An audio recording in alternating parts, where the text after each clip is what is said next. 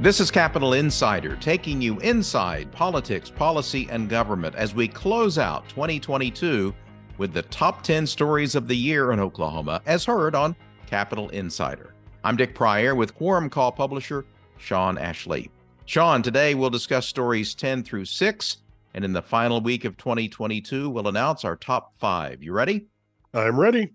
All right, so here we go with number 10 the effort to get a statewide vote on recreational marijuana. Proponents of an initiative petition to put a recreational marijuana plan to a vote of the people collected enough signatures to get the proposal on the ballot, and they were hoping it would be on November's general election.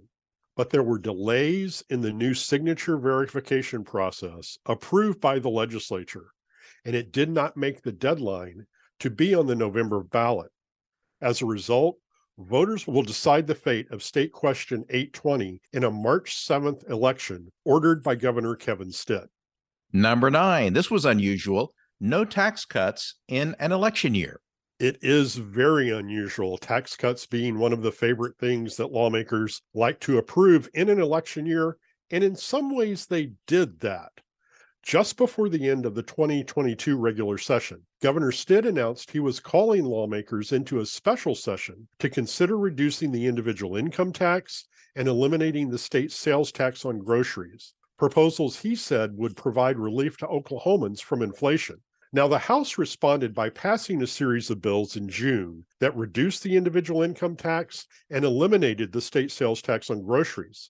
But the Senate did not take up those measures. Instead, Senate President Pro Tem Greg Treat appointed a task force made up of Senate Republicans to study Oklahoma's tax code and come up with recommendations for consideration in the 2023 session.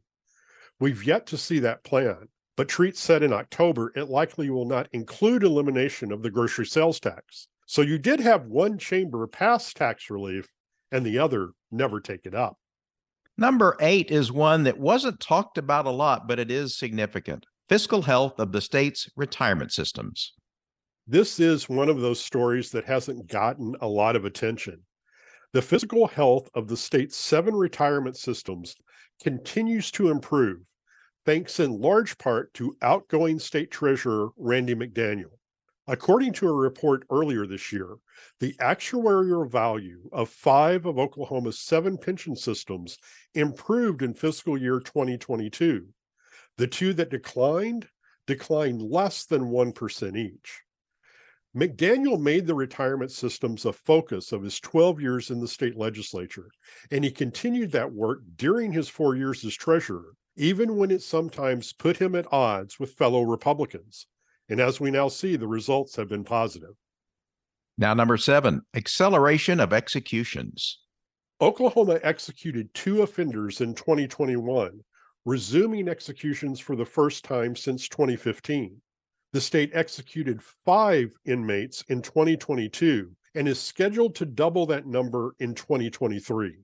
The acceleration comes after a federal district court rejected claims by death row inmates that Oklahoma's execution process, particularly its use of the drug midazolam, was cruel and unusual.